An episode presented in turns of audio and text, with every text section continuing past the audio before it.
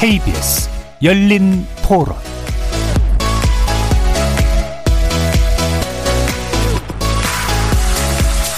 안녕하십니까. KBS 열린 토론 정준희입니다. 아, 심각하죠. 걱정되죠. 이렇게 돌아다니면 마스크 안 하고 다니는 사람도 있고, 그리고 담배 피는 사람들은 마스크 내려놓고 담배 피고 왔다 갔다 하고 들락거리고 이러니까, 지키는 사람은 열심히 지키고, 안 지키는 사람은 대충 그냥 넘어가고 이러니까, 그렇죠. 지키는 사람 입장에서는 겁도 나고, 좀 얄미운 것도 있고. 뭐 노약자들이나 기저질환자들이 돌파 감염이 좀 많아지고 있는 것 같은데 애매한 입장이라고 생각이 되는데 이럴지도 저럴지도 못하는 그런 상황인 것 같아요. 나라 정부에서도. 제가 보기에는 없어질 것 같지는 않아서 코로나가 결국엔 풀어줘야 되지 않나라는 생각은 있어요. 특히나 자영업자분들이 오히려 더, 더 많이 힘들어한 걸 워낙 많이 봐서 제 주변에도 저희 어머니도 많이 힘들, 힘들어 하시거든요, 사실. 병이야 좀 피하면 되지만은 돈을 못 버는 거는 어떻게 할 수가 없잖아요. 그래서 정부가 나서서 다시 어떤 방법을 취하더라도 지금 경제를 살린다는 차원에서 봐, 가야 된다고 봐요. 아 모임이 좀 더 많이 생기고 예전에는 좀 사람 대규모로 모일 수가 없으니까 뭐 회식이나 이런 게 없었다면 지금은 조금씩 생기는 것 같아요. 여기 지금 확진자 수나 늘어나는 위중, 위중증자 환자 수 때문에 다시 거리두기 단계 강화되면 그렇게 불만은 다 없을 것 같아요. 다시 돌아가도 어쩔 수 없다 생각할 것 같아요. 거리에서 만나본 시민들의 목소리 어떻게 들으셨습니까? 오늘 열린 토론에서는 11월부터 시작된 코로나19의 방역 완화 정책, 단계적 일상 회복의 현황을 점검해 보려고 합니다. 정부가 단계적 일상 회복으로 방역 체제를 전환한 지 4주 차. 확진 사례 증가야 어느 정도 예상했지만 그 폭이 크고 무엇보다 위중증 환자의 수치가 크게 늘고 있어서 우려됩니다.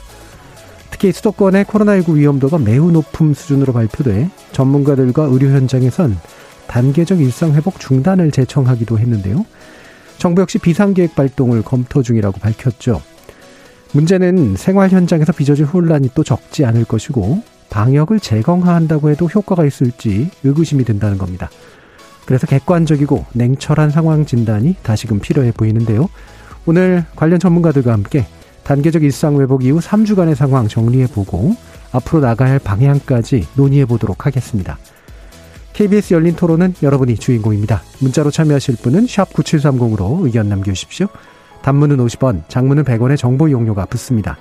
KBS 모바일 콩, 트위터 계정 KBS 오픈, 그리고 유튜브를 통해서도 무료로 참여하실 수 있습니다. 또 이제 콩에서도 보이는 라디오로 만나실 수 있습니다. 시민 논객 여러분의 뜨거운 참여 기다리겠습니다. KBS 열린 토론 지금부터 출발합니다.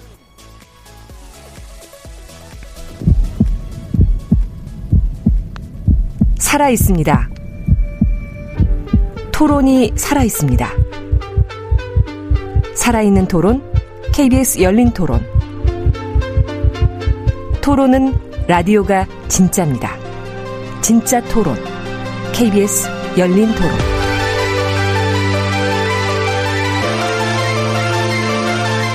오늘 토론 함께 해주실 세 분의 전문가 소개해드리겠습니다.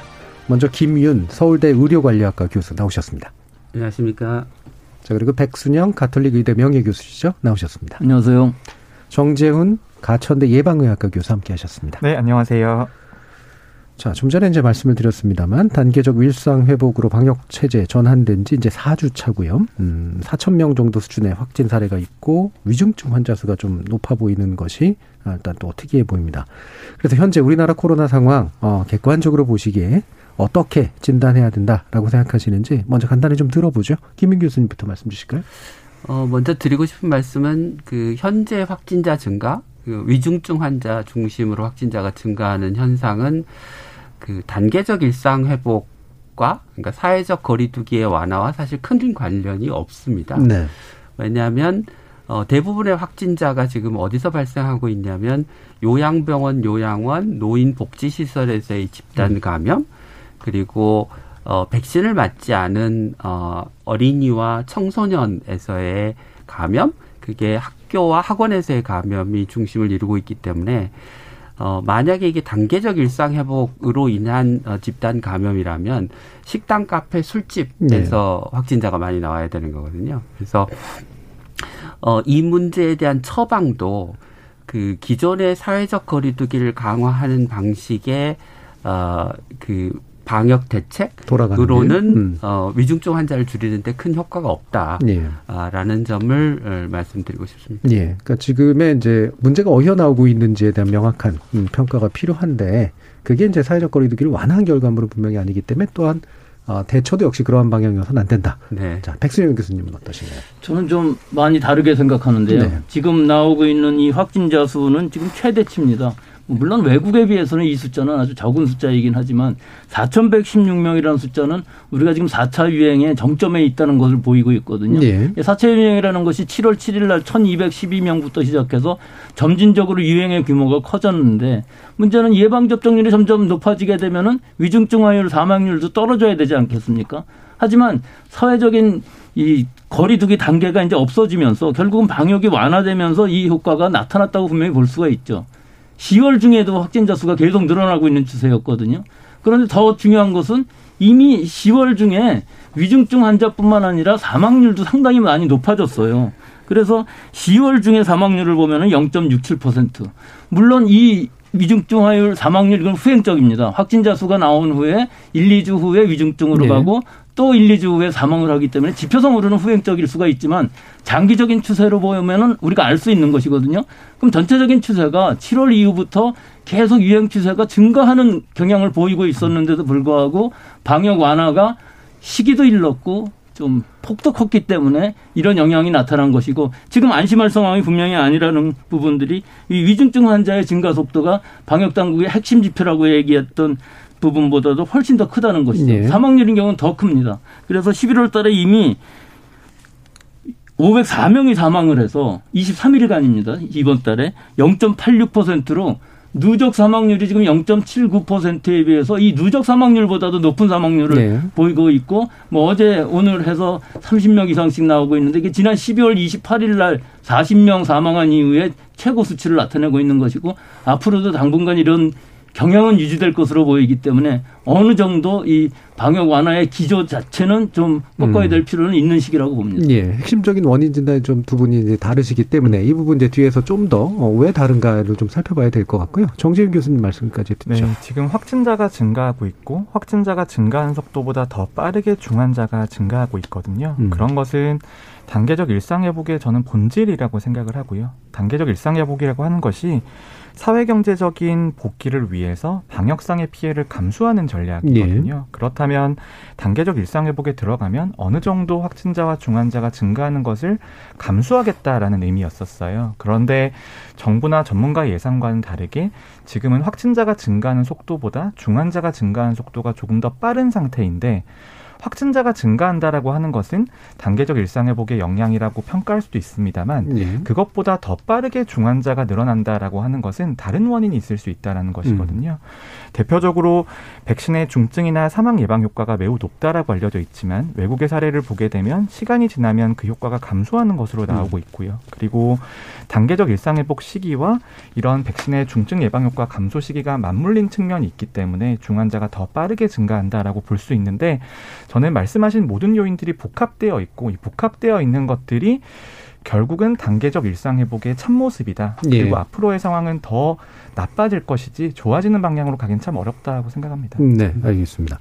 자, 그러면 단계적 일상 회복이라는 게 원래 이제 이렇게 될 수밖에 없는 측면이 있다라는 것을 지적을 해주셨고요. 근데 이제 원인 진단에 있어서는 이제 어, 이 두 분이 좀 명확히 갈리는 것에서 약간 네. 중간쯤 정도로 이해가 되는데 확진자 수 증가 자체는 거리두기하고 연관성이 있을 수 있으나 지금 사망자가 이제 많이 나오거나 또 위중증 환자 수가 느는 것은 백신 효과에 관련된 문제하고 연관이 있을 수 있다라고 이제 보시기 때문에 이게 예. 말씀을 좀 드리고 가야 될게 네. 그러니까 백순영 교수님께서 말씀하신 것처럼 현재 상황이 굉장히 위기 상황이다라는 네. 것도 맞고 정재훈 교수님이 말씀하신 것처럼 단계적 일상 회복이라고 하는 게 확진자 수의 증가 그에 따라서 비례적으로 중환자 수가 늘어나는 것을 어, 수반할 수밖에 없다는 것은 맞지만 네. 현재의 상황의 원인이 무엇이냐라고 하면 그거는 정부가 백신 대책을 제대로 못 세운 것 때문이다. 달리 말씀드리면 어, 그 백신의 효과가 떨어지는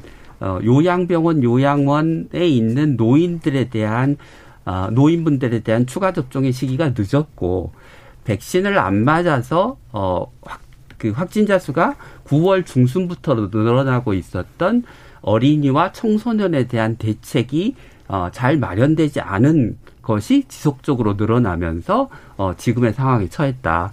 그래서 어, 우리가 이제 그 지난 한 1년 뭐 8, 9개월 동안 어, 방역을 해오면서 그 갖게 되는 약간 고정관념 중에 하나가 뭐냐면 확진자 수가 늘어나면 다중이용 시설, 사회적 거리두기 어, 이렇게 기계적으로 연결하는 네. 경향성이 생기는데요.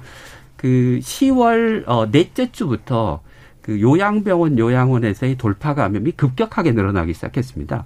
근데 그때 당시에 정부 방역 당국이 뭐라고 얘기를 했냐면 이동량이 늘어나고 어 방역의 긴장감이 해이해지고 어 사회적 거리두기가 완화되면서 확진자가 늘어난다 이렇게 해석을 했거든요. 그러니까 그것의 결과는 뭐냐면 문제에 대한 정확한 진단을 못했기 때문에 어, 추가 접종의 시기를 조금이라도 앞당기고 빨리 할 수 있는 시기를 놓쳤고 예. 그게 현재 요양병원 요양원의 어, 대규모 집단 감염으로 발전하고 있는 거거든요. 그러니까 어, 뭐 원론적으로는 사회적 거리두기를 완화하면 확진자가 늘어나는 게 맞고 현재 시기가 이상한 건 맞지만 현재 상황이 어디에 기인한 것인가에 대해서는 객관적이고 냉철한 분석이 필요하고 그게 없으면 어 정확한 대응도 어려워지고 그 결과가 지금 맡고 있는 4천 명의 확진자 수이다라고 예. 얘기할 수 있습니다. 예. 그 논리적 구조 자체는 아마 다들 이해하실 거라고 보고요. 그 원인 진단 측면에서는 또 이제 다른 견해들이 좀 있을 수 있을 것 같아서요.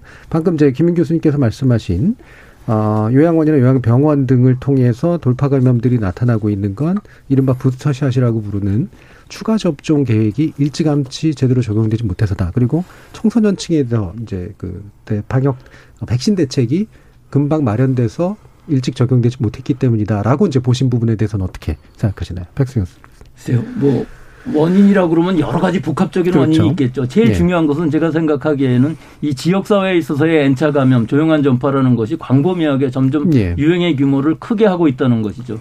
또 이런 단계적 일상 회복으로 전환하는 시기에 있어서는 다 예상했던 거 아닙니까? 확진자 수 늘어나고 병상 부족해질 것이고 의료진이 부족할 것이고 그러면 이런 데 대한 어느 정도의 준비가 뭔가가 있었어야 되는데 그런 것이 없이 너무 크게 시작을 했다. 또 너무 빨리 시작했다 하는 부분들이 문제가 될 수 있고요. 결국은 전체적으로 봤을 때 좀 총체적으로 좀 잘못된 부분들이 있는 것이 지금 예방접종 얘기하셨지만 사실은 그것도 미리 준비를 하려면은 예방접종을 했을 때 면역 효과가 점점 시간이 가면 떨어진다는 것은 다 알려진 일입니다. 그런데 과연 이것이 6개월을 갈 수 있느냐? 외국의 경우는 6개월들을 보통 보고서 그렇게 접종 간격을 추가 접종을 그렇게 설정을 했고 이스라엘 같은 경우에는 뭐 5개월 정도로 했는데 예. 이런 우리나라 그 사람들은 다를 수도 있는 거 아니겠습니까?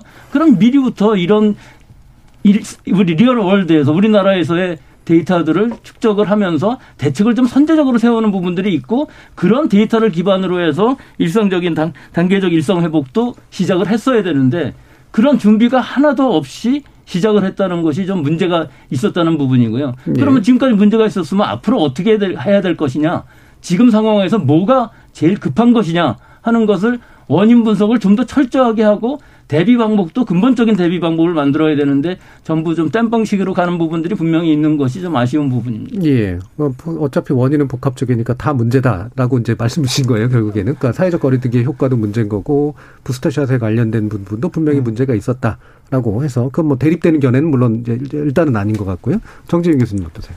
네, 일단 말씀하신 것처럼 정부의 자문하는 전문가의 입장에서는 죄송하다고 말씀드리는 부분이 몇 가지 있습니다. 아까 말씀드렸던 것처럼 백신의 중환자나 사망 예방 효과가 감소가 언제부터 하는 건지에 예. 대한 명확한 대책이라든지 조기에 추가 접종을 하는 것이 모자랐던 측면이 하나가 있고요. 그리고 또 하나는 이제 병상수 예측에 있어서도 우리가 준비한 만큼 완화라고 하는 것이 불가능했다라는 측면에 대해서는 그런 것들이 좀 아쉬운 부분이죠. 아쉬운 부분이긴 하지만 이 코로나19 대응이라는 것 자체가 우리가 이런 상황들을 모두 다 알고 선제적으로 잘 준비할 수 있으면 너무나 좋겠습니다만 네.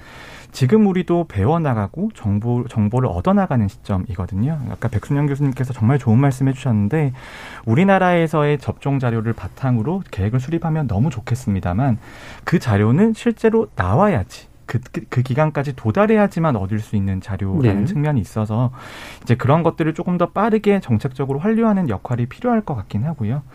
그럼에도 불구하고 단계적 일상 회복에서 가장 큰 문제는 미래를 누구도 예상하기가 어렵다라는 것입니다. 한 번도 가보지 않은 길이거든요. 그렇다면 단계적 일상 회복에서의 계획 수립이라고 하는 것은 해봐야지만 어느 정도의 효과가 나오는지 알 수 있고 그리고 해봐야지만 어떤 문제가 생기는지를 알 수 있는 것이라고 생각을 합니다. 네. 이런 것들을 미리 준비하면 너무 좋겠지만 늦지 않게 이런 것들을 고쳐 나가는 것도 매우 중요하다고 생각을 하고요. 네. 지금의 위기라 고 하는 것도 이 위기에서 얻을 수 있는 교훈들이 있습니다. 그래서 그런 교훈들을 잘 우리가 대응해 나간다면 어느 정도 미래로는 나아갈 수 있다라고 생각을 하고요. 근데 그런 과정에서 이제 사회적인 합의라든지 사회적인 지원도 중요하지만 더 중요한 것은 국민들께서 단계적 일상 회복이 어떤 모습을 가지고 있는지 이게 마냥 희망적이고 긍정적인 결말이 아니다라는 것을 알고 계시는 게 매우 중요할 것 같습니다. 예. 좀 한번 반박을 좀 하겠습니다. 예. 지금 이 시점에서 우리가 과거의 일들을 예상을 할 수가 없었다. 즉 과거의 일을 가지고 앞으로 예상할 수 없었다고 말씀하시는데 그렇지 않습니다. 지금 우리가 거의 2년 가까이 돼가면서 여러 가지 데이터들이 쌓였고 임상저례뿐만 아니라 뭐 수천만 명이 예방 접종을 받는 상황에서 이것들을 연구에 의해서 충분히 항체가라든지 또는 감염 예방률이라든지 위중증화율이라든지 이런 것들을 얼마든지 할 수 있었어요. 백승 교수님도 그 부분을 조언하셨나요? 저는 조언하는 입장이 아니기 때문에 음. 한마디도 한 적이 없습니다. 다 예상은 다 하셨고요. 예, 근데 누구나 다 예상하지 않았습니까? 음. 이 예방접종이라는 것이 과연 평생 면역이 갈 수 있는 것이냐. 이 바이러스는 그렇지 않다는 것을 다 알고 있었고요. 예를 들면 미국 같은 경우에 보면 부스터샷 처음 얘기가 나왔다가 중단을 한 번 했었잖아요. 미국은 대단히 잘못한 거였던 건가요? 미국은 뭐 총체적으로 잘못하는 부분들이 음. 너무 많기 때문에 그 네. 사망자라든지 예방 접종률이라든지 우리를 따라갈 수는 없는 상황이지만 우리나라 정도의 수준이라고 그러면 충분히 연구에 의해서 이런 기초 자료들은 갖출 수 있었다는 것이죠. 네. 즉 방역 당국에서 좀 더 기본적인 자료들을 만들면서 그 데이터에 기반한 여러 가지 대책들을 만들어야 하는데 항상 보면은 우리가 방역 강화는 좀 선제적으로 해야 된다. 빨리 해야 된다는 것과 완화를 할 때에는 가능한 한 좀 돌다리 두들기듯이 천천히 가야 된다는 부분들이 있는데 이것이 전부 데이터를 기반으로 해서 할 수 있어야 되는데 모든 부분에서 다 그렇습니다. 사실은 부작용 사례만 하더라도 우리나라에서의 특이한 부작용들이 얼마든지 있을 수가 있는 것이고 네. 그런 부작용 사례들에 대해서 국민들이 호소할 때 그에 대한 연구를 철저히 선제적으로 했으면은 여러 가지 문제들이 다 해결될 수 있었고 이 면역에 관한 문제도 마찬가지입니다. 이 면역 효과라는 것은 사실은 전체적인 국민을 대거하는 것이 아니라 수천 명 정도의 데이터만 갖고도 충분히 알 수가 있는 것이거든요. 더구나 고연령층들, 60대 이상 연령층들, 위험군들, 기저질환이 있는 사람들 이런 사람들의 데이터를 다 가지고서 모델링을 얼마든지 할 수 있는데 음. 사실은 뭐 저는 바이러스가 전공이기 때문에 이런 모델링이라든지 이런 예방의학 쪽에 접근은 불가능합니다만은 제가 계산하기로도 사망률 같은 것이 굉장히 높아지고 있는데 방역 완화를 섣불리 한다 하는 것은 상당히 우려스러웠거든요. 그렇지만 뭐 그렇게 이왕 시작한 것이기 때문에 다시 돌리기는 어렵습니다. 완화를 하는 것은 쉽지만 강화를 하는 예. 것은 국민들의 수용성도 있기 때문에 최소한으로 강화를 하면서 어떻게든지 끌고 나가 게 된다면은 네, 방금 이제 말씀하신 부분은 이제 방역 전문가나 바이러스 전문가의 관점에서 보면은 충분히 이제 타당한 이야기신데 언제나 이제 제가 열린 토론 이거를 한 2년째 하고 있는데 그것만으로 판단할 수 없기 때문에 생기는 문제들이 있잖아요. 네, 그래서 말씀드리는 네. 것이 방역 면에서만 생각한다 그러면 통제가 더 강해져야 되겠죠. 하지만 네. 우리가 지금 이 단계적 일상 회복으로 가는 이유는 뭐 굶어 죽지 않기 위해서 하는 것도 물론 있습니다. 하지만 네. 사실은 이것이 급격히 악화가 돼서 이 통제 자체가 불가능하게 된다 그러면 그거는 뭐 더 이상 갈 수 없는 상황이거든요. 네네네. 그렇기 때문에 모든 면에서 봤을 때 바이러스 쪽에서 본다면은 충분히 연구로서 가능하다는 걸 말씀드리는 것이고 이 백신이라는 것이 뭐 여러 가지가 있지만 지금 나와 있는 모든 백신 다 훌륭한 백신입니다. 너무 많이 얘기하시면 이제 다른 분들이 얘기하시기가 좀 안 좋으니까 제가 바로 저 정재훈 교수님께 돌릴게요. 그 백승준 교수님의 말씀을 제가 아주 단순하게 보면 충분히 모델링 가능했다. 근데 왜 이랬냐 이렇게 이제 얘기하시는 거란 말이에요. 어떻게 보세요?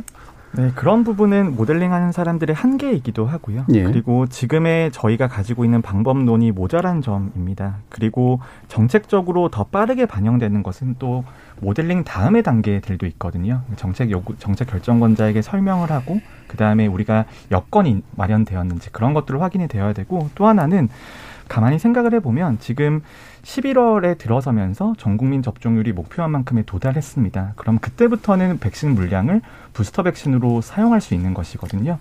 따지고 보면 물량을 다 쓰자마자 부스터 백신 접종을 시작한 것인데 예. 그러면 이 시기가 이제 이런 모델링을 넘어서서 공 백신의 공급 문제라든지 아니면 전체적인 계획에 연관되어 있는 면이 있기 때문에 저희가 완전히 해결하기가 어려운 측면이 있고 그럼에도 불구하고 교수님이 말씀하신 기초 자료가 모자라다. 한국의 자료가 더 필요한데 그런 것이 왜 부재하냐 이런 지적은 뼈아프게 받아들여야 된다라고 봅니다. 네, 김민 교수님. 네. 그 저는 이제 정재훈 교수님께서 어 그 불확실성이 높은 영역이고 예측하기 어려운 지점이 있고 어 우리가 조금씩 고쳐가면 되지 않느냐 이렇게 말씀을 하시는데 저는 어그 코로나 19의 판데믹이 시작한 이후에 어, 똑같은 실수가 대부분 반복되고 있다고 생각합니다. 음. 그 지점은 그 객관적인 근거에 기반해서 어, 방역 정책을 어, 세우지 않는 부분이죠. 제가 이제 앞서 말씀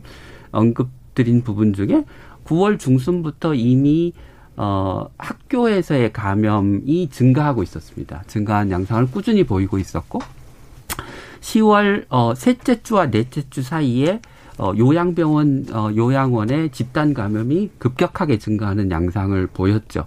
그런데 그런 자료를 보고도 그것을 어, 단계적 일상 회복 계획 에 어떻게 반영하고 어떤 대책을 세울 것인지를 정부가 어, 심각하게 고민하지 않고 그냥 기계적으로 늘 해오던 뭐 다중이용 시설, 사회적 거리두기, 방역의 긴장감 이런 어 말들만 되풀이하고 있었다는 거죠. 그러니까 어그 우리의 방역이 어 객관적인 근거에 기반해서 방역이 이루어져야 아, 우리 상황에 맞는 어, 대책들이 나오고 기민한 반응 대책이 가능한데 그런 게 지금 이루어지고 있지 않은 일들이 어, 방역의 초기부터 계속 반복되고 있다. 다른 예를 하나 들어드리면 지금 어, 정부가 확진자를 역학조사하면 감염 경로를 조사하는데요. 그 감염 경로 중에 어디에서 발생했는지 감염 경로가 조사되는 경우가 전체의 20%밖에 되지 않습니다. 나머지 80%는 뭐 인력이 부족하고 어 그것에 관련해서 어 사람들이 신경을 많이 쓰지 않기 때문인지 어그 조사 중 또는 소규모 감염이라는 이유로 감염 장소를 지금 명기하지 않고 있습니다. 그래서 아주 냉정하게 얘기하면 지금 현재 확진자가 왜 늘어나는지 아무도 모릅니다. 그러니까 어디서 늘어나는지를 모르기 때문에. 근데 간접적으로 집단 감염과 아, 노인들의 감염이 어, 전체 확진자에서 차지하는 비중이 점차 늘어나고 있는 점을 고려할 때 아, 이게 아, 그 요양원, 요양병원, 노인복지시설에서의 집단 감염이 지금 증가의 주요한 원인이다 이렇게 생각을 하는 거죠. 그런 것처럼 어 정부가 이야기하는 여러 가지 그 대책이나 판단들이 어 객관적이고 과학적인 근거에 기반해 있는 것 같지만 실은 그렇지 않다.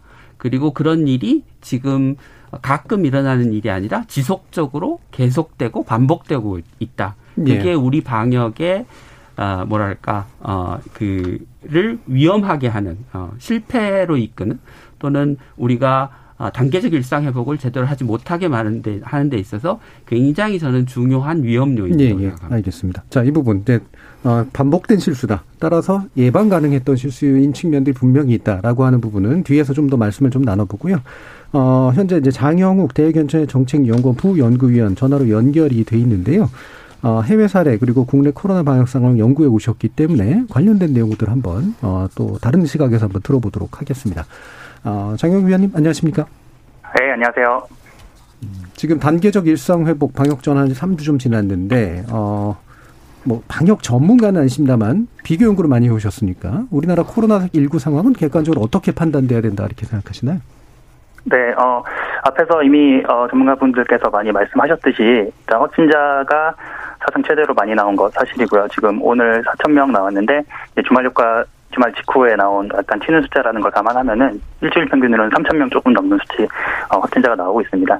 근데 이제 우리가 단계적 일상 회복을 하면서 확진자 증가를 감소하겠다라는 어떤 일종의 사회적 합의가 있었던 거기 때문에 확진자 증가 자체는 문제가 안 되는데 말씀하셨듯이 이제 중증 사망 이 같이 증가를 하고 있고 그것보다 더 큰 문제는 중증 사망으로 이어질 가능성이 높은 60세 이상 확진자 수도 많고 비중도 더 많이 늘었습니다. 이제 그게 가장 지금 심각한 문제라고 생각하고 거기에 대한 대책이 필요한 어, 상황입니다. 예, 그러니까 위중증 환, 환자의 이제 증가 문제를 일단 되게 중요한 부분으로 이제 보셨는데 어, 지금 이제 유럽 같은 경우는 뭐 확진자 수라든가 사망자 수라든가 뭐 엄청나게 이제 나, 오고 있고요. 싱가포르만 해도 이제 상당수인데 어, 이들과 이제 비교해 봤을 때 우리나라는 지금 어떻게 좀 비교가 될 수 있는 건가요? 네, 사실 이제 우리나라에서 4, 하루에 확진자가 4천 명 나왔다 이러면은 굉장히 어, 큰 숫자로 느껴지는데 제가 이제 유럽을 연구하다 보면은 4천 명은 사실 굉장히 미미한 숫자입니다. 지금 제가 이제 인구 수가 유럽이나 뭐 싱가포르 나라들이 다 다르기 때문에 제가 10만 명당 1일 확진자 수를 조금 비교해서 말씀드릴게요. 예. 이제 우리나라가 이제 4천 명, 3천 명에서 3,500명 정도 나오면은 한 10만 명당 6명에서 7명 사이 나오는 겁니다. 그런데 이제 지금 뭐 영국이나 독일에서는 독일 뭐 덴마크 이런 나라들에서는 10만 명당 60에서 70명 정도 나옵니다. 우리나라보다 10배 많은 거고요. 그다음에 이제 더 심한 나라들이 있는데 오스트리아, 뭐 네덜란드, 뭐 체코 이런 나라들 그리고 동유럽 일부 국가들은 지금 10만 명당 162명, 156명, 126명 이런 식으로 나옵니다. 예. 우리나라보다 3배 이상 아, 어, 그 그러니까 우리나라 치면은 이제 한 8만 명 가까이 확진자가 나오는 8만 그 명에서 10만 명 가까이 나오는 하루에 나오는 상황이고요. 이제 일일 사망자 수도 조금 차이가 있는데요. 사망자 수는 어 유럽은 이제 백신 접종률에 따라서 특히 이제 성인 백신 접종률 혹은 60세 이상 백신 백신 접종률에 따라서 확진자가 많이 증가해도 사망자가 많이 증가하지 않는 나라가 있고 어, 좀 접종률이 낮은 나라들은 사망자가 확진자가 증가하면은 사망자도 같이 증가합니다. 이 사망자는 좀 적기 때문에 100만 명당 어, 인구 100만 명당 일일 사망자 수를 말씀드리면 제일 많은 나라가 헝가리 100만 명당 14명 나오고 체코 10명 그리고 루마니아가 좀 한때 심했었는데 23명까지 나왔습니다. 근데 반면에 아까 똑같이 이제 확진자 수가 많았던 오스트리아나 네덜란드, 영국은 100만 어, 명당 5명, 2명, 한, 뭐, 요 정도밖에 안 나옵니다. 덴마크는 100만 명당 1명이고요. 우리나라를 비교해 보면은 어, 우리나라는 100만 명당 0.6명에서 0.7명 정도 하루에 어, 나옵니다. 그래서 유럽은 백신 접종을 많이 한 나라들도 우리나라보다 조금 더 심각한 상황이라고 예. 볼수 있습니다. 네. 예. 싱가포르도 말씀드리면 싱가포르는 1일 어, 확진자 굉장히 많이 나오는데 10만 명당 70명 나오는데 사망자는 100만 명당 2명이어서 우리나라보다 한 서너 배 정도 많은 수준입니다. 예. 그러면 굳이 비교하자면 백신 접종률이라든가 뭐 인구수는 비록 다릅니다만 싱가포르 네. 모형하고 이제 한국이 좀 비슷하지 않느냐. 그러니까 쫓아가는 약간 후행하는 그런 경향이 있지 않겠느냐라는 그런 예상도 있는데 뭐 어떻게 보시나요? 네네. 어, 일단 싱가포르 같은 경우는 조금 차이가 있는 게 백신 접종을 굉장히 일찍 시작하고 음. 그 70%까지 접종이 굉장히 빠르게 일어난 부분이 있습니다. 근데 빠르게 일어났다는 것, 접종을 빠르게 받았다는 것은 접종의 면역 효과 감소도 더 빠르게 일어난다는 뜻이기 때문에 그리고 면역 효과가 감소하는 시기에 확진자 아, 그, 그 이제 단계적 일상 회복이라는 그 방역 체계 전환을 어, 진행했기 때문에 갑자기 증가한 측면, 측면이 저는 있다고 보고요.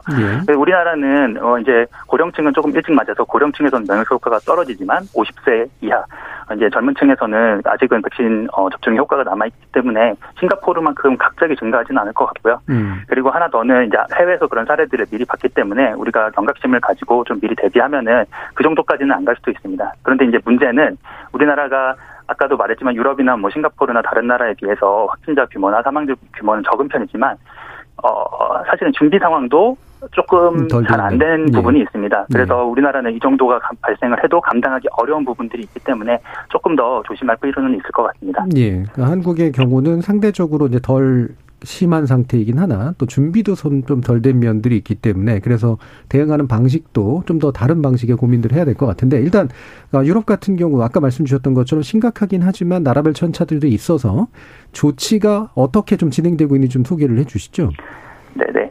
그 유럽은 비교적 우리나라보다는 뭐 사회적 인식이라든지 재택 치료 확대라든지 뭐 이런 것들이 조금 더 일찍 진행이 돼서 어 그리고 이제 중환자 분류 체계나 중환자 이제 어 그런 의료 자원 배분 이런 것들이 조금 더 체계적으로 되어 있기 때문에 사실은 확진자가 조금 발생해도 어느 정도 견딜 수 있다라고 생각했는데 예. 아까도 말씀드렸지만 그 견딜 수 있는 수준을 넘어가는 확진자 어, 수가 발생을 하고 있습니다. 특히 네덜란드나 오스트리아 그리고 동유럽의 백신 접종이 낮은 국가들은 감당할 수 있는 수준 이상이 발생을 하고 있기 때문에 지금 어 이제 네덜란드 같은 경우는 3주간 부분 봉쇄를 도입을 해서 음. 8시 이후에는 외출을 하지 못하게 그 스포츠 행사 같은 것도 무관중으로 진행하고 그다음에 어 뭐 벨기에 같은 경우는 헝가리나 벨기에는 마스크 착용 원래 이제 의무화를 풀었었는데 다시 의무화를 하고 있고 그다음에 뭐 덴마크나 스웨덴은 방역 패스를 도입하지 않았거나 아니면 도입을 철회했다가 다시 도입을 합니다. 부분적으로지만 다시 도입을 하고 제일 강하게 하는 나라가 이제 오스트리아인데 오스트리아는 처음에는 백신 미접종자를 위주로 봉쇄를 하겠다 외출 금지를 네. 하겠다라고 얘기했는데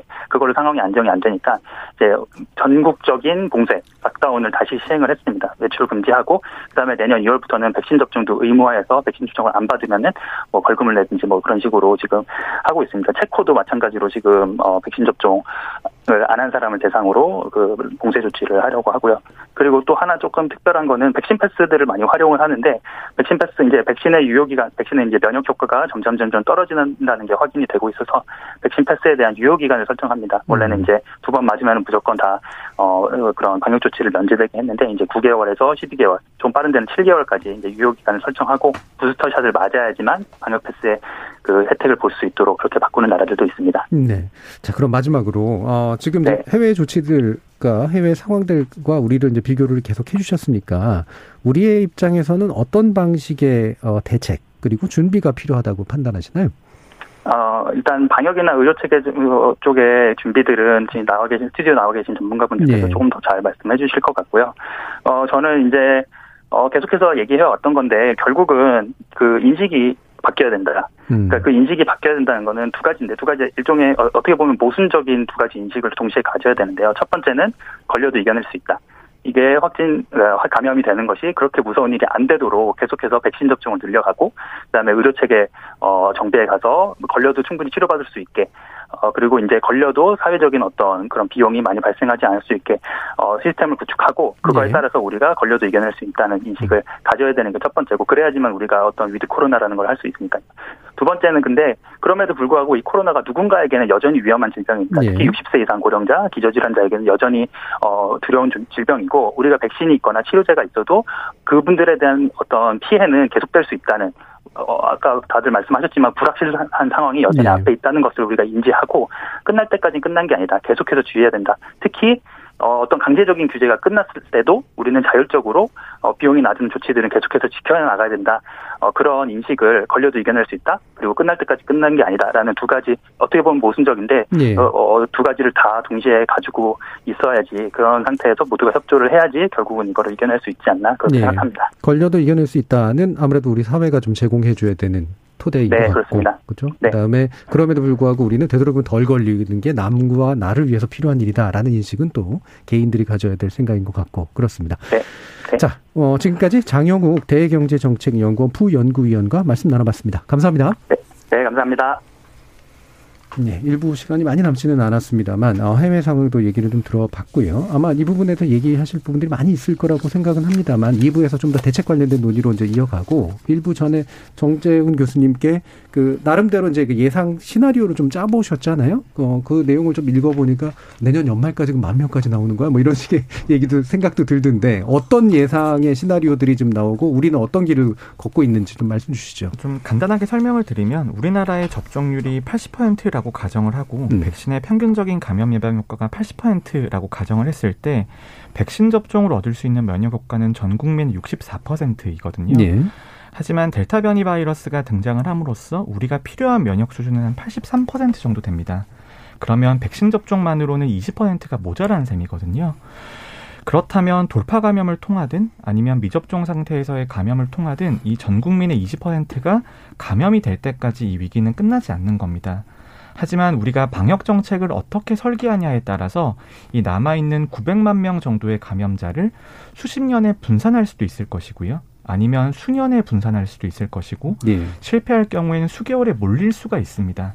그래서 그런 시나리오를 예상을 하면 저희가 가장 좋은 시나리오에는 내년 하반기에 8천 명 정도의 확진자가 유지가 되는 음. 그런 상황들이 가장 이상적이라고 저희가 계산을 했었고요. 하지만 평균적으로는 내년 여름 정도에 확진자가 2만 5천 명 정도까지 올라가는 상황들을 준비를 해야 된다. 음. 이런 것들을 이제 계산을 통해서 발표를 해드렸는데 하지만 지금 상황 같은 경우에는 평균과 평균보다 조금 좋지 않은 상황의 사이 정도라고 생각을 합니다. 지금의 예. 증가 속도가 저희가 예상 예상했던 것보다 조금 빠른 측면이 있고요. 거기다가 예상했던 확진자의 증가 속도보다 중환자의 증가 속도가 더 빠른 측면이 있기 때문에 사회적 거리두기나 다른 방역 정책에 대한 이런 것들보다 더 중요한 것은 피해 자체를 본질적으로 줄여줄 수 있는 수단에 대한 정책이 중요하거든요. 즉 백신 접종과 경구적, 경구형 치료제 같은 그런 것들의 피해를 감소시키는 전략과 피해를 분산시키는 전략이 동시에 필요한 상황이다. 이렇게 설명드리겠습니다. 네. 그 부분 치료제 관련된 부분 아마 2부에서 좀 더 논의할 수 있을 것 같고요. 굳이 말하면 이제 내년 연말에 한 8천 명 정도 수준의 확진자 수를 생각하고 어, 내년 이제 중반쯤까지 한 2만 5천 명까지 치솟을 수 있는 게 기본적인 시나리오였는데 그거보다 살짝 안 좋을 수도 있는 길로 일단은 현재 가고 있는 것 같다라고 보셨는데요. 그럼 백승희 교수님은 저는 그렇게 예. 생각하지는 않습니다. 2만 5천 명이라는 숫자는 우리나라에도 볼수 없는 숫자일 것으로 보이는 이유가요. 예. 지금 계산한 모델링에 있어서는 일단 확진된 사람들만을 가지고서 얘기를 하는 것이지만 실제는 우리가 자기도 모르는 사이에 확진되는 감염되는 사람들이 굉장히 많습니다. 그럼 확진이라고 하지 않죠. 음. 자연 감염으로 면역력을 얻으면서 서서히 가게 되면은 적어도 내년 여름 정도에 먹는 치료자가 일상화되는 이후에 있어서는 환자 수 자체가 그렇게 많이 늘어나지는 않을 것으로 보이기 때문에 네. 실제 그 모델링하고 현실하고는 많이 다를 수가 있습니다. 음. 지금 상황도 확진자 수가 더 많이 늘어날 것이라고 예상한 사람들이 굉장히 많았었는데 사실은 확진자 수는 늘지 않지만 위중증화율이 높아지는 것이 상당히 문제점이 될 수가 있는 것이고요. 네. 전 세계적으로 봤을 때 지금 확진자 수가 늘어나기는 하지만 실제 이 코로나 바이러스라는 것은 이렇게 변이종이 많이 나오는 바이러스가 아닙니다.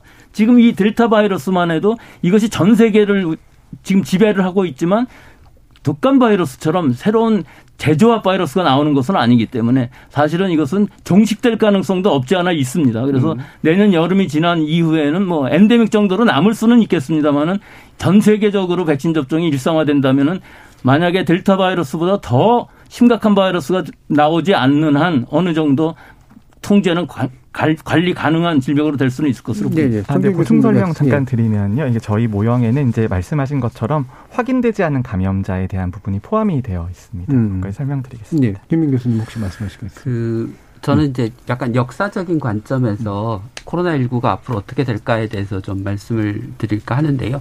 그러니까 우리가 가장 많은 비교의 대상으로 삼는 게 1918년에 유행한 스페인, 독감. 스페인 독감을 네. 예를 드는데요. 스페인 독감은 한 아, 1918년 19년에 걸쳐서 1년 동안 세 번의 유행을 하고 당시 전 세계 인구의 한 3분의 1 이상 되는 한 5억 명 정도를 감염시킨 다음에 5천만 어, 명 정도를 사망시키고 이게 겨, 겨울에만 유행하는 계절 독감으로 전환이 됐습니다. 그러니까 계절 독감으로 전환이 된다고 하는 것은 어, 유행하기 좋은 겨울에만 어, 유행이 가능하고 음. 봄, 여름, 가을에는 어, 전체 인구 집단의 면역력이 높아져서 유행이 어려운 상황이 됐다는 것을 이야기하는데요.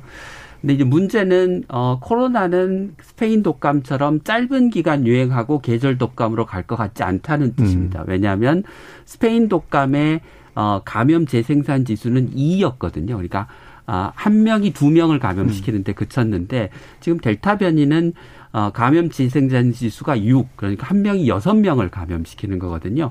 그러니까 어, 델타 변이가 계절 독감으로 전환되기 위해서는 면역력을 갖는 인구의 비중이 어, 스페인 독감 때보다 훨씬 더 많아야 된다는 음. 뜻입니다. 그렇게 하기 위해서는 현재 백신 접종률이 계속해서 올라가 높은 수준으로 유지되고 어, 추가 접종 부스터샷을 맞으면서 그 면역력이 점점 더 올라가고 또 정재훈 교수님 말대로 어, 감염된 사람이 늘어서 어쨌든 또 면역력을 가진 사람이 늘어나고 그렇게 돼서 그게 한참 올라가야 얘가 계절 독감으로 전환될 수 있는 거거든요. 네. 그렇게 되려면 어, 그 정확하게 예측하기는 어렵지만 앞으로 적어도 한 2, 3년 정도는 현재와 같은 연중 내내 유행하는 패턴이 계속될 음. 거다. 그 연중 내내 유행하는 패턴이 계속된다고 하는 거는 높은 전파력과 상당한 수준의 치명률을 계속 유지할 거다라고 예, 예. 하는 것과 같은 이야기입니다. 알겠습니다. 그래서 어, 그 예측이 중요한 이유는 우리가 어느 정도의 어, 그 대비를 해야 되느냐라고 하는 정도가 달라지기 때문입니다. 그러니까 만약에 내년에 코로나19가 계절 독감으로 바뀔 거야. 그러면 약간 임시 방편적인 대책으로도 충분합니다. 네. 근데 이게 2, 3년 유행한다? 그러면 어, 제도화된 시스템이 필요한 거죠. 안정적인 네. 시스템이. 네. 그래서 어, 장기 유행을 어, 우리가 예측한다면 어, 지금 뭐 병, 병상이나 인력을 확보하는 대책 또는 어, 보건소의 방역 인력을 확충하는 것 등을 포함해서 이 체계가 전반적으로 안정적인 정규적인 체계로 정비돼야 된다고 하는 점을 어, 우리가 아, 명심할 필요가 있을 것 네, 같습니다. 알겠습니다. 지금까지 이제 청취자 문자들이 또 들어온 게 있어서요. 일단 들어보고요. 어, 말씀 주신 내용 다시 모아서 어떤 큰 대책이 필요한지 또 어떤 자잘한 어, 대책들이 또 필요한지 부분 2부에서 논의해 보도록 하겠습니다. 정기진 문자 캐스터. 네, 지금까지 청취자 여러분이 보내주신 문자들 소개합니다. 서승무님, 경제와 방역 두 마리의 토끼를 잡는다는 것은 무리인 듯 합니다. 하나를 얻으면 하나를 포기해야 하지 않겠습니까? 방역을 잡으려면 경제를 어느 정도 내려놔야겠죠. 6616님, 단계적 일상 회복인데 몇몇 사람들은 코로나가 종식된 걸로 착각하고 마스크도 끼고 다니지 않는 것 같습니다. 확진자 증가는 어쩌면 당연한 결과인 것 같습니다. 이창섭님, 확진자가 늘어나더라도 거리두기를 강력하게 한다면 민심 위반은 더 심해질 테고 어차피 단계적 일상 회복은 할 수밖에 없을 것 같습니다. K1223230서님, 고삐 풀린 망아지라는 말이 있지 않습니까? 위드 코로나 이제 멈춘다 해도 국민들은 자발적인 참여 절대 안 할 겁니다. 그게 문제인 거죠. 6353님, 저는 백신 접종에 있어서만큼은 강제화해야 한다고 생각합니다.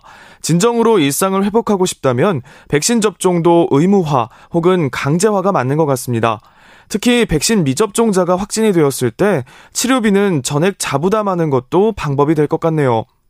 4921님, 위드 코로나 전에 여러 경우와 최악의 상황에 대해서 다시 검토했어야 합니다.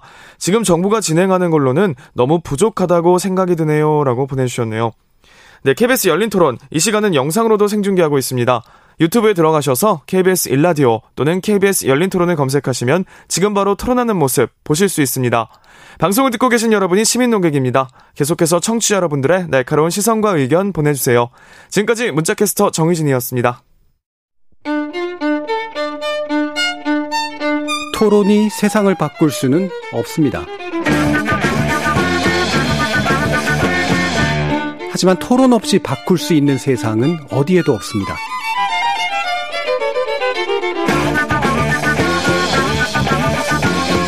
세상의 선한 변화를 갈망하는 당신.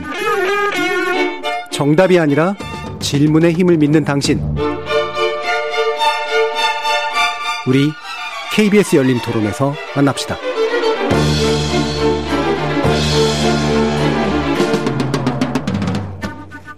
KBS 열린 토론 단계적 일상회복 전환 이후 우리나라 코로나19 방역 상황에 대한 진단 이어가고 있는데요. 백순영 가톨릭대 의대 명예교수, 정재훈 가천대 예방의학과 교수, 김윤 서울대 의료관리학과 교수 이렇게 세 분과 함께하고 있습니다. 어, 일단 2부의 첫 순서는 이 부분에 대한 판단을 세 분께 들어봐야 될 것 같은데요. 어, 그 전에 제가 1부에서 그 했던 말씀 중에서 한 가지만 좀 첨부할 말씀이 있어서요. 네, 첨부를 계속하면 계속되기 때문에 예, 간단하게 하겠습니다. 예. 우리가 앞으로 2, 3년 후에 코로나 바이러스가 어떻게 될 것이냐를 예상하는 것은 굉장히 어렵습니다. 네. 하지만 제가 바이러스를 전공하는 입장에서 보면은 이 바이러스는 인수공통 전염병이긴 하지만 이 자연계에 지금 숙주가 널리 있는 것은 아닙니다. 그래서 종식될 가능성이 있다는 것을 얘기하는 이유가 아까 델타 바이러스 말씀드렸습니다마는 우리가 5에서 8 정도의 감염 재생산 지수를 갖고 있다는 것은 엄청나게 빠르게 전파한다는 것을 뜻하기 때문에 많은 사람들이 신속하게 감염이 되면서 만약에 치명률이 0.1에서 0.2 사이로 간다면 관리 가능할 수가 있는 것이거든요. 네. 그렇기 때문에 지금 먹는 치료제가 들어오고 우리가 독감처럼 관리를 한다면은 독감이 몇 명 걸렸는지 몇 명 사망하는지 우리 알지 못합니다. 네. 대략 우리나라에서만 해도 2, 3천 명 사망하는데요. 지금 코로나가 2년이 다 됐는데 3,300명이거든요. 이건 그만큼 적게 걸렸다는 뜻이에요. 딱 확진을 했고. 그렇기 때문에 앞으로 델타 바이러스보다 더 심각한 바이러스가 나오지 않는 한 종식될 가능성이 없지는 않다. 음. 또 2만 5천 명, 3만 명이 나온다 할지라도 우리가 그 수를 알지 못하는 시기가 올 수도 있다는 것을 말씀드리고 싶습니다. 음, 예. 아까 말씀해 주셨던 부분에 대한 좀 더 보충이었던 것 같고요. 어, 그럼 이 부분에 대한 판단 어, 필요할 것 같은데 이것도 뭐 의견이 갈리실 수도 있겠습니다만 어, 지금 정부에서 이제 이른바 서킷 브레이커라고 부르는 뭐 비상정지 버튼 정도라고 얘기할 수 있을 것 같은데, 그러니까 기존의 이제 정책을 일단 멈추고 전환하는 방식을 꾀할지 말지를 고민하는 것 같습니다. 그리고 일부 또 그런 걸 주장하시는 분들도 계시고요. 근데 이제 그게 어떻게 전환돼야 된다는 또 굉장히 또 다를 수도 있는 부분이라 일단 전환은 필요하다에 대한 답과 함께 이왕이면 이런 방향이 돼야 된다에 대한 의견 두 가지를 한, 한번 압축적으로 한번 좀 들어보도록 할까요? 이 부분 정재윤 교수님부터 좀 해주시겠어요? 네, 일단 서킷 브레이커의 개념부터 설명을 드려야 될 것 같은데요. 네. 단계적 일상 회복을 하는 과정에서 의료 체계가 준비된 것 이상으로 중환자나 확진자가 늘어나게 되면 잠시 방역을 강화하거나 아니면 과거로 약간 돌아갔다가 가는 것을 네. 서킷 브레이커라는 개념으로 하는데요. 지금은 위기 대응 계획이란 이름으로 불리고 있습니다. 지금 상황은 중환자 의료 체계에 있어서는 과중한 부담이 특히 수도권에서 가해지고 있기 때문에 어느 정도의 대책은 필요한 상태라고 생각을 하는데요. 음. 하지만 서킷 브레이커가 지금은 정부가 계획하고 있는 게 크게 네 가지입니다. 하나가 추가 접종을 빠르게 시행하고 그리고 미접종자에 대한 접종을 독려하는 것이 첫 번째고요. 두 번째가 노인들이 많이 계시는 요양원과 요양병원에 대한 방역을 강화하는 것이 두 번째가 되겠습니다. 그리고 세 번째가 방역 패스라고 해서 접종 증명과 음성 확인 제도의 대상과 범위를 조정하는 것이 되고요. 예. 마지막이 사회적 거리두기에 대한 강화 방안들이 있는데 저는 사회적 거리두기 강화에 대해서는 매우 신중해야 된다고 음. 생각을 합니다. 왜냐하면 국민들께서 이미 단계적 일상 회복을 통해서 3주 정도 어느 정도 복귀된 상태의 삶을 지내고 계셨잖아요. 근데 그런 상태에서 과거로 돌아가기가 매우 어렵다면 다른 서킷 브레이커에 구성하는 세 가지 요소를 방역 체계 내에 어느 정도 녹여내면서 사회적 거리두기의 상향이라고 하는 최악의 상황까지는 가지 않게 시도하는 전략들이 저는 그나마 합리적일 것이라고 보고요. 예. 그럼에도 불구하고 오늘과 내일의 확진자나 중환자 증가 추세가 너무 가파르다면 전체적인 서킷 브레이커의 적용도 검토를 해봐야 된다. 음. 이렇게 정리드리겠습니다. 그러니까 주로는 이제 네 개, 주로 백신하고 연관된 것들을 위주로 이제 발동하되 만약에 정말로 심각하다면 사회적 거리두기 최후의 수단까지도 고동원해야 된다 이렇게 보셨고요. 김민 교수님은 어. 그 서킷 브레이크를 굉장히 폭넓게 이야기하시는데 예. 사실 나머지 그 사회적 거리두기를 강화하는 것 말고 나머지는 이미 하고 있는 거라 예. 그거를 서킷 브레이크에 포함시켜서 얘기해야 하는 게 맞는다는 생각이 들, 드는데요. 일단 그 사회적 거리두기를 강화하는 것은 어, 원인에 대한 적절한 대책이 아니기 때문에 효과가 없을 것이라고 생각합니다. 예. 앞서 말씀드린 것처럼 예. 이게 어, 요양병원, 요양원에서의 집단 감염으로 인한 위중증 환자의 증가인데 그것을 거리두기를 강화한다고 요양원, 요양병원에서의 집단 감염이 줄어들지는 않지 않습니까? 그리고 요양병원, 요양병원에서의 집단 감염이라고 하는 것은 백신 접종을 하더라도 마치고 2주간이 지나야 면역 효과가 네. 나타나는 것이기 때문에 접종 완료에 걸리는 시간, 어, 접종 완료 후에 면역력이 생기는 시간까지를 고려하면 앞으로 적어도 3주 이상은 현재와 같은 위중증 환자의 증가 추세는 계속될 거다라고 봐야 될 것 같고요. 그다음에 이제 그 정부가 단계적 일상 회복을 어그 전 전환을 시작할 때 확진자 수가 늘어날 것이라고 하는 걸 예상을 했고 정부가 어, 하루 확진자 만 명까지를 감당할 수 있는 체계를 갖추겠다고 얘기를 했습니다. 그런데 실제로는 시작을 할 때 어, 병상을 늘리지 않았고요. 지금까지 어, 11월 1일 어, 단계 일상 회복이 시작된 이후에 지금까지 늘어난 중환자 병상 수는 14병상입니다. 음. 그러니까 단 14병상이 늘어난 거죠. 그러니까 그렇게 놓고 보면 보건소 인력도 늘리지 않았고 그러니까 아무 대책도 사실은 준비도 없는 어 뭐랄까 무모한 단계적 일상 회복 전환이었다라고 평가를 할 수 있을 것 같고 어, 정부가 준비되지 않은 어, 일상 회복을 한 책임을 어, 서킷 브레이크를 통해서 어, 사회적 거리두기를 다시 도입하는 방식으로 하는 것은 굉장히 무책임하다라고 얘기할 수 있고요. 지금 해야 될 일은 서킷 브레이크를 가동하는 것이 아니라 어, 정부가 애초에 확보하겠다고 한 병상과 인력을 어, 확충하고 어, 보건소의 인력을 빨리 늘려서 어, 확진자 수가 늘어나지 않도록 대응하고 늘어나면 어, 적절하게 치료할 수 있도록 하는 게 중요하다. 서킷 브레이크를 논할 게 아니고 병상과 인력의 확충에 대한 대책을 정부가 내놔야 될 음. 시기라고 생각합니다. 그러니까 이미 했어야 될 일을 지금 하는 거다라고 네. 이제 보시는 거예요. 예. 네, 지금 말씀하신 거 뭐 전적으로 동의를 음. 하고요. 거리두기 강화를 한다는 서킷 브레이크 비상 계획이라는 것은 그 개념 자체가 맞지 않다고 봅니다. 갑자기 세울 것이 아니라 국민들한테 메시지를 전달을 해야 되는데 어떤 메시지냐면은 지금이 우리 일상생활을 하고는 있지만 위험한 시기다 하는 것을 메시지 전달을 잘 해야 되는데 거꾸로 가고 있다는 얘기죠. 우리 예. 전전주에 서울 수도권이 중간 단계라고 평가한 것은 완전 잘못입니다.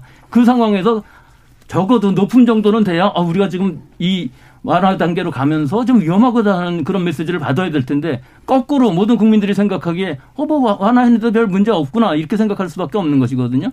그렇기 때문에 우리가 거리두기 단계를 강화한다고 해서 확진자가 줄어들 것 같이 보이지는 않고요. 전체적으로 국민의식에 의해서 지금까지 K방역이라는 의미가 되어 온 것이기 때문에 그런 부분에 있어서 메시지 전달이 훨씬 더 중요하고 우리가 알게 모르게 시간을 지금 벌어야 되는 상황인데 그 시간을 벌기 위해서는 이 비상계획으로는 절대로 되지 않는다고 보고요. 전체적인 방역, 의료 모든 면에서 국민의식 다 합쳐져야 이것이 서서히 줄어들 수 있고 우리가 관리 가능한 질병으로 갈 수 있는 것이지 음. 이것이 잘못되게 되면은 의료 체제 자체가 붕괴될 수 있는 상황도 될 수 있기 때문에 지금이 굉장히 중요한 시기라고 볼 수가 있고요. 앞으로 경구 치료제가 이제 우리 일상화 될 때까지를 얼마나 잘 조절할 수 있느냐가 아마 관건이라고 보입니다. 예. 그럼 전반적으로 세 분의 의견은 약간씩은 포인트는 다르시긴 하지만 사회적 거리두기의 어떤 재강화라고 하는 정책으로 나아가는 건 본질에 좀 멀다 라고 보시고 다만 이제 메시지는 좀 더 강하게 낼 필요는 있다. 그리고 실제로 이제 병상 확보와 같은 구체적인 일들을 훨씬 더 잘해야 된다. 이런 쪽으로 일단 모아지긴 하는데요. 어, 지금 이제 아까 이제 김은 교수님도 좀 강조해 주시긴 했는데, 어, 왜 14개 뿐이 못하게 됐는가. 어, 이 부분 더 말씀을 좀 해 주시죠. 어, 그냥 그 단순하게 얘기하면, 어, 정부의 정책 실패라고 생각합니다. 네. 그러니까 정부가 지금 현재, 어, 병원이 그 코로나 19 주, 어, 중환자를 위해서 내놓은 병상 한 병상당 어, 평균 2억에서 3억을 매월 주고 있습니다. 네, 지불해야 되죠. 네. 음. 그러면 어, 거기에 인력을 확, 그 2억에 3 2억 3억의 10%만 어, 병원이 어, 간호사를 고용하는데 쓰, 쓰면 현재의 중환자 간호 인력을 두 배에서 세 배 수준까지 올릴 수 있습니다. 네. 그런데 어, 현장에서 실제 인력이 부족하고 인력이 확충되지 않는 이유는 정부가 그 돈을 주면서 어, 그 돈으로 어, 부족한 간호사를 뽑고 의사를 뽑고 어, 그 고생하는 의사 간호사들한테 수당도 주고 어, 그렇게 하라고 조건을 달지 않고 그냥 그 돈을 줬기 때문인 거죠. 예. 그리고 동시에 이제 코로나 환자를 진료하는 중환자 병상이 늘면 어, 비응급 비중증 환자의 수술이나 입원이 뒤로 밀릴 수밖에 없기 네. 때문에 그와 관련된 뭐 대책을 만들거나 양해를 구하거나 하는 그런 시스템들도 필요했는데 그런 것들도 잘 마련이 안 되어 있는 상황이고요. 네. 현재 어, 중환자의 입퇴원 기준이나 이런 것도 잘 마련되어 있지 않아서 일부 중환자실에서는 오래전에 퇴원해야 됐을 환자들이 여전히 입원하고 있는 상황들이 벌어지고 있고 일부 병원들은 어, 그 정부로부터 지원금만 받고 사실상 환자를 안 받고 있는, 그러니까 환자를 받으라고 하면 반복적으로 지속적으로 인력이 없어서 못 받는다고 하는 그런 행태를 보이는 그런 병원들도 네. 있고요. 네. 어, 그러니까 다른 환자를 열심히 보는 병원들에서는 어, 의료진들이 지쳐 나가고 있는데 어, 저렇게 어, 지원금만 받고 환자를 안 보는 병원이 있으니까 또 불만이 터져 나오고 이런 어, 뭐, 가에서부터, 어, 끝까지 어, 정부의 정책의 총체적인 실패라고 음. 저는 생각합니다. 예. 그러면 이제 정부가 적극적으로 병상 확보에 나서지 않았던 면도 있고, 그다음에 병상 확보에 나서면서 이제 쓰는 돈이라든가 어떤 조건들을 이제 달아서 병원들을 또 어느 정도 강제도 해야 되고 설득도 해야 되는데 이 부분에서도 이제 부족한 부분이 있었다 이제 이런 말씀이신 건데 현재 행정명령의 계획으로 보면은 중환자 점단 치료 병상이 한 대략 한 3, 40개 정도 늘어날 것 같아요. 이게 이게 뭐 계획대로 된다고 하더라도 뭐 네. 어느 정도 수준까지 늘어나는 게 맞으며 어떤 수단들이 필요한가에 대한 의견을 좀 주셨으면 좋겠는데 정재훈 교수님 어떠신가요? 아, 네. 이제 저희 같은 방역 관련 종사자들은 재난을 다루고 있는 거잖아요. 예. 감염병 위기를 다루고 있기 때문에 항상 국민들의 입장에서는 좋은 소식을 주는 사람들은 아니죠. 하지만 음. 그런 입장에서 좀 설명을 드리면 병상을 아무리 많이 확보한다고 하더라도 단계적 일상 회복의 개념이라고 하는 것은 정말 그 체계가 감당 가능한 수준까지는 극한으로 끌어당겨야 되는 것입니다. 네. 그래서 준비된 만큼의 완화가 가능하다라면 너무 좋겠지만 하지만 우리의 방역 완화라든지 아니면 확진자의 증가 추세 같은 것들을 예상하기가 어렵기 때문에 중간에는 삐걱거리는 지점이 생길 수밖에 없다라는 음. 것이고요. 그럴 때 우리가 다른 조치를 통해서 준비된 만큼으로 우리가 돌릴 수 있느냐가 매우 중요하다고 생각을 하는데 말씀하신 것처럼 지금 천병상, 이천병상, 삼천병상 정도 더 추가가 될 수 있습니다. 음. 추가가 될 수 있는데 그렇게 된다라면 우리가 유행을 그만큼 더 늘릴 것인가? 더 감당할 것인가에 대한 합의가 되어 있어야 된다라고 보고요. 그리고 네. 이제 김윤 교수님이나 아니면 이제 많은 전문가들이 말씀하시는 게 의료 대응에 대한 준비가 너무 부족하다. 부족한 것이 현실이죠. 음. 부족한 것이 현실인데 그런데 단계적 일상 회복이라고 하는 것이 남아 있는 시간 대비 우리가 얼마나 더 준비할 수 있냐도 중요한 것이고요. 지금의 1단계 3주가 앞으로의 1년이나 2년 이상을 보여줄 수 있는 시기가 될 수 있다라고 보거든요. 음. 지금 드러난 문제를 이런 전문가들이 말 씀하시는 걸 잘 들어서 준비를 하는 것이 매우 중요할 것 같고 그리고 정부의 정책이라고 하는 것이 잘 집행이 된다라면 문제가 드러나진 않지만 하지만 이 상황 자체가 문제가 어디서든지 다 드러날 수밖에 없는 상황이거든요. 예, 예. 그렇다면 그 문제를 해결을 어떻게 할 것인가에 지금은 주안을 둬야 된다고 봅니다. 예. 그러니까 실수나 어떤 문제가 전혀 안 나타나는 그, 그 상황을 기대하기는 대단히 어려울 것 같고 다만 아까 말, 김민 교수님께서 말씀하신 이게 반복되느냐의 문제에 대한 판단이 이제 굉장히 중요한 것 같은데요. 예. 예. 어, 조금 다른 말씀을 드릴 수밖에 없는 게 그러니까 정부가 단계적 일상 회복을 준비하는 단계에서 확진자가 늘어날 거라고 했고 확진자가 하루 만 명, 어, 그 중에 한 1.5%에서 1.6%가 중환자니까 어, 적어도 1,500명이나 1,600명 정도의 중환자를 감당할 수 있는 시스템을 갖추겠다고 했는데 어, 단계적 일상 회복으로 전환하기 이전에 정부가 확보한 어, 코로나19 중증 위중증 환자 병상 에 더해서 현재까지 3주, 4주가 가까이 지났는데 14병상을 더 확보했다고 하는 것은 어, 이게 정부가 최선을 다했는데 상황이 굉장히 급격하게 나빠져서 어, 이게 대응하기 어렵게 됐다라고 설명하기는 좀, 어, 무리가 있는 상황이 아닌가.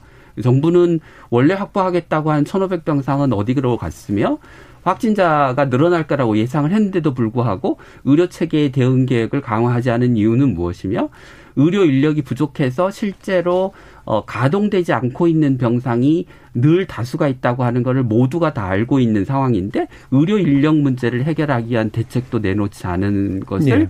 단지 어, 감염병이라고 하는 게 우리가 예측할 수 없는 측면이 있기 때문에 지금 현재와 같은 상황이 벌어졌다 이렇게 해석하는 거는 너무 어, 정부를 옹호하는 발언인 것 같습니다. 네. 제가 한 말씀 드리자면은 지금 작년 1월 20일 날 우리가 이 코로나는 사태라고 표현하겠습니다. 이 사태 이후에 똑같은 얘기를 지금까지 하고 있는데 적극적으로 해결된 문제가 있습니까? 지금 중환자 병실을 말씀하시고 있는데 실제 오늘 수도권 병상 대기 환자가 783명이 88명이에요.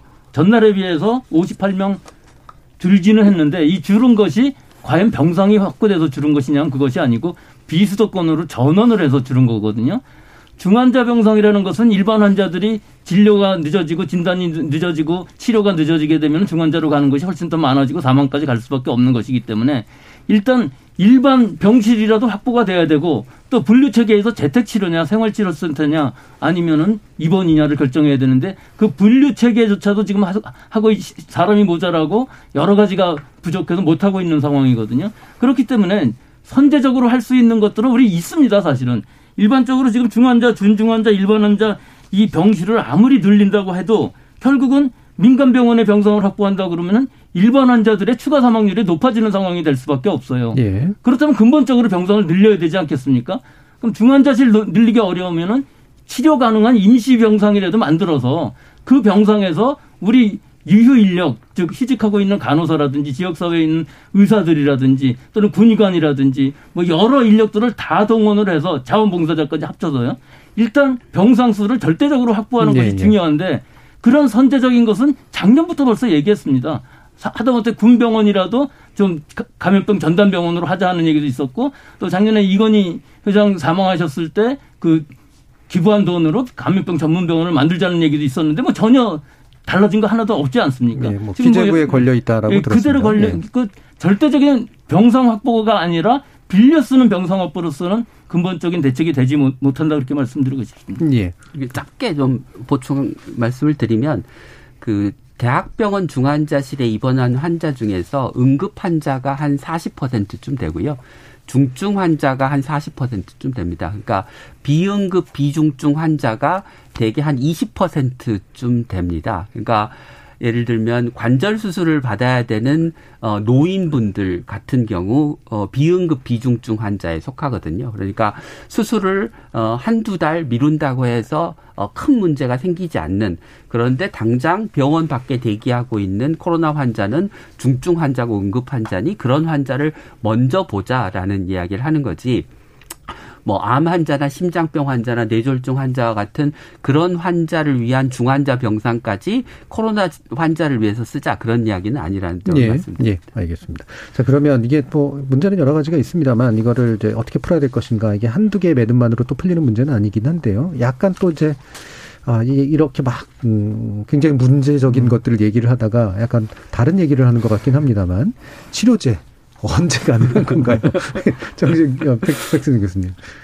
현재 치료제가 예. 있죠. 렘데시비르라고 예. 뭐 중, 중증으로 갔을 경우에도 치료 예. 가능하지만 정맥 주사를 줘야 되는 상황이고요. 이것은 사실은 치료 효과가 굉장히 낮습니다. 처음에는 굉장히 길려들어서 이거 기대를 했었는데 지금은 이 이외에 경구 치료제가 굉장히 필요한 시기죠. 네. 그렇기 때문에 머크사의 경구 치료 MSD 거하고 파이자 것들이 네, 네. 아마 나올 것으로 보이는데 효과는 둘 다 좋습니다. 하지만 문제는 너무 짧은 시간에 개발을 했기 때문에 이 부작용 사례가 과연 real world에서 음. 대폭 대량으로 썼을 때 과연 어떤 일이 일어날지 우리는 아직도 모릅니다. 음. 그렇기 때문에 우리가 내년 2월쯤 우리나라에 들어온다 할지라도 사실은 미국에서는 연내로 승인을 할 것으로 보이기 때문에 미국에서의 데이터를 우리가 모니터링하면서 쓸 수는 분명히 있을 것으로 보이고 네. 그 부작용 사례가 경미하다고 하면은 음. 일단은 우리는 쓸 것으로 보이지만 장기적인 부작용에 대해서는 또 아직도 모르는 부분이 많습니다. 음. 어찌됐든 우리는 40만 4천 명분 정도는 확보할 수 있다고 하니까 지금 환자들이 발생하는 이 경향 추세들을 보면은 그 정도면은 뭐 예, 적어도 예. 내년 봄 이후까지는 충분히 관리 음. 가능할 것으로 보이기 때문에 이 치료제가 굉장히 중요한 역할을 할 수 있을 것으로 보이고요. 예. 그 이후에도 이제 시원옥이라든지 뭐 다른 여러 회사들에서 개발하고 있는 것들이 더 나올 수도 있어서 내년 봄 이후로는 좀 긍정적으로 볼 수 있는 면도 있겠습니다. 음, 정재훈 교수님. 네, 일단 저는 경구용 치료제의 가능성을 매우 제한적으로 봤었습니다. 음. 하지만 지금 잠정 결과가 나온 걸 봤을 때는 활용도가 충분히 높다라는 생각이 들고요. 하지만 2월 정도에 도입되어서 사용된다고 하더라도 이 약이 제한 조건들이 있습니다. 특히 바이러스의 증식 과정에 작용을 하기 때문에 감염되고 나서 최대한 초기에 복용해야지 음. 효과가 있다라는 측면이 있거든요. 그 말은 다른 말로는 감염된 사람들을 빠르게 찾아내야지 이 약을 잘 쓸 수 있다라는 의미입니다. 그렇다면 그때까지도 우리가 확진자를 찾아내고 추적하는 체계를 갖추어야지 조기에 투약할 수 있는 시스템이 갖추어질 수 있다라는 거고요. 그리고 또 하나는 이 약이 가지는 중환자 예방 효과나 사망 예방 효과라는 것들이 복용하고 나서 중환자가 될 가능성에 대해서 90% 내지 50%로 작용하는 거기 때문에 생각보다 많은 물량이 필요할 수 있습니다. 네. 지금 확보하고 있는 것보다 훨씬 더 많은 투약 요구량이 있을 수 있기 때문에 필요한 시점에 필요한 물량을 적절하게 잘 투약할 수 있는 체계를 그때까지 갖출 수 있냐. 거기에 따라서 저는 매우 좋은 효과가 있을 수도 있다 이렇게 음, 생각합니다. 김민 교수님. 그 좀 다른 측면에서 음. 그러니까 어, 경구형 치료제가 중증으로 가는 것을 예방하고 어, 그로 인해서 이제 어, 의료 시스템에 주는 부담은 상당히 줄일 그렇죠. 수 있다고는 생각을 하는데 이게 감염 전파를 막는 효과는 거의 없을 네네. 거라고 생각합니다. 그러니까 그 얘기는 무슨 얘기냐면 어, 코로나 19의 유행 과 확진자 수의 증가는 경구형 치료제가 도입된 다음에도 여전할 거다라고 생각합니다. 그 왜 그러냐면 이게 어 델타 변이의 경우에는 전체 감염 전파의 4분의 3이 어 무증상기에 이루어집니다. 그러니까 어 확진이 되고 어 검사 결과가 나온 다음에 경구용 치료제를 투입하기, 음. 투여하기 때문에 그러면 증상 발현 이후에 대개 하루 이틀이 지난 시점이 되고 그때는 대부분의 전파가 다 음. 이루어진 음. 이후이기 때문에 어 안타깝게도 우리가 코로나19 확산을 막는 데는 별 도움이 안 될 거다. 음, 네. 예, 저는 그 부분에서 동감을 하는데요. 이게 굉장히 중요한 역할을 할 수가 있는 것이 지금 파이자의 것은 89%, 머크 것은 50% 정도 입원율을 줄여주고 사망률은 뭐 거의 100% 줄여준다고 하는데 이 50%라는 숫자만 해도 얼마나 중요하냐면요. 일단은 초기에 5일 안에만 복용한다면은 반 정도를 줄일 수 있다면은 우리가 지금의 치사율을 반 정도 줄일 수 있다면 관리 가능한 질병이 될 수가 있는 것이거든요. 네, 네. 이건 마찬가지입니다. 없습니다. 바이러스라는 것이 바이러스를 죽일 수 있는 약은 없습니다. 바이러스 증식을 억제하는 약이기 때문에 언제든지 그렇습니다. 어떤 약이든지. 그렇기 때문에 타미플루 같은 경우도 초기에 독감에서 초기에 증상이 나타났을 때 바로 먹지 않으면 의미가 없거든요. 그렇지만 예. 우리가 독감을 무서워하지 않는 이유가 백신도 있고 치료제도 있고 또 치명률이 그만큼 낮다는 것인데 지금 코로나에 있어서 문제는 치명률이 높다는 것이기 때문에 이것을 떨어뜨리는 데 굉장히 음. 중요한 역할을 할 수가 있기 때문에 다양한 경구 치료제가 나온다면 분명히 좋은 결과가 얻을 수 있을 것이라고 봅니다. 알겠습니다. 자 이제 마무리할 시간인데요. 어, 여러 가지 문제들 지적해 주셨지만 그래서 하신 말씀 많겠지만 그래도 반드시 이거는 절대로 강조해야겠다라고 생각하시는 것 위주로 1분 위주로 말씀을 주시면 좋을 것 같습니다. 김인 교수님부터. 어, 정부가 그 코로나19 방역을 잘 해왔고, 어, 또 고생을 많이 한 거는 사실입니다. 그런데 이제까지 해온 그 정부의 대처 방식은 주로 임기응변, 뭐 좀 심하게 얘기하면 땜질식 처방을 많이 해왔고요. 그런 땜질식 처방이 지금 한계를 드러내고 있습니다. 그래서 이제라도 어 근본적으로 어 병상과 인력을 확보하고 보건소의 방역 인력을 확충해서 우리가 장기전을 성공적으로 이끌었으면 좋겠습니다. 네, 알겠습니다. 자, 백순영 교수님 말씀 듣죠? 지금 상황에서 제일 중요한 건 아마 추가 접종이라고 볼 수가 있고요. 그 중에서 특히 60세 이상의 추가 접종이 제일 중요한 문제인데 이것이 속도가 붙기가 어렵습니다. 그래서 음. 일단 접근성을 높이기 위해서는 자녀 백신처럼 당일 예약하고 방문해서 접종을 받을 수 있도록 하는 접근성이 필요할 것으로 보이고요. 또 더 중요한 것은 60세 이상의 약 100만 명 정도, 지금 89만 명 정도라고 하는데 이분들이 예방접종을 받고 있지 않은 것은 부작용이라든지 혹은 이 효과에 대한 확신이 없기 때문일 것이기 때문에 어떤 동기를 부여해야 할 것으로 보이고요. 또 접종 후 부작용 사례들에 대해서도 이게 조기 진단이 가능하도록 이 전문 의료 체제를 만들어서 이 상담을 할 수 있도록 이런 시스템이 만들어져야만 우리가 안심하고 백신을 맞을 수 있을 것으로 보이기 때문에 저는 이 추가 접종에 있어서 중요한 부분을 강조하고 싶습니다. 예. 그럼 짧게만 그 지금 이제 그 부분 부작용에 관련된 좀 더 그 명확함과 안심이 늘어나면 이른바 그 백신 거부 집단들까지도 다 바뀔 수 있다 이렇게 보시나요? 뭐 그렇게까지 보지는 않지만 음. 일단 피해를 받으신 분들 뭐 네, 네. 인과관계가 있든 없든 피해를 받으신 분들이 이 질병청장님하고 대화한 과정들에 나오는 음. 것이 어떤 증상이 나타났을 때 예를 들어서 뭐 심근염 가벼운 증상이 나타났을 때 과연 어디 가서 의논을 할 것이냐. 네네. 방역당국에서는 1339를 얘기하시는데 1339는 아무 의미가 없습니다. 거기 콜센터 직원한테 전화해서 내가 가슴이 아프다 그러면 집에서 쉬라고 그럴지 네. 뭐 입원을 하라고 그럴지 어떻게 얘기를 하겠습니까? 이런 부분이 아니라 전문적인 어떤 상담이 필요한 시스템을 만들어줘야 한다는 것이죠. 네, 알겠습니다. 자, 정재훈 교수님. 네, 백순영 교수님께서 정말 중요한 말씀 해주셨는데요. 이 위기를 극복할 수 있는 가장 좋은 방법이 백신 접종이고요. 그리고 전문가가 백신 접종을 권고드리는 이유가 백신이 100% 안전해서는 아닙니다. 백신은 이상 반응이 생길 수도 있지만 접종으로 얻을 수 있는 이익이 잠재적인 피해를 명백하게 상회하기 때문이거든요. 하지만 단계적 일상 회복이 시작이 되면서 유행의 규모가 점점 커지고 그리고 확진자가 늘어나게 되면서 얻을 수 있는 이익은 점점점 커지고 있습니다. 그렇다면 음. 개인의 건강의 관점에서라도 반드시 접종에 나서 주시고 그리고 특히 접종 이익이 가장 크신 분들이 어르신들이거든요. 어르신들의 추가 접종에 반드시 참여해 주시기를 꼭 부탁드리겠습니다. 예. 어, 그 취약하신 분들에 대한 추가 접종 많은 가능한 많은 분들이 참여해 주셨으면 좋겠고 또 병상 확보에 정부가 더 많은 노력을 기울여 주길 바란다라는 말씀으로 오늘 논의를 좀 정리해 보도록 하겠습니다. 자, KBS 열린 토론 오늘 논의는 그럼 이것으로 모두 마무리하겠습니다. 오늘 함께 해 주신 정재훈 가천대 예방의학과 교수, 김윤 서울대 의료관리학과 교수, 그리고 백순영 가톨릭대 의대 명예교수 세 분 모두 수고하셨습니다. 감사합니다. 네, 고생하셨습니다.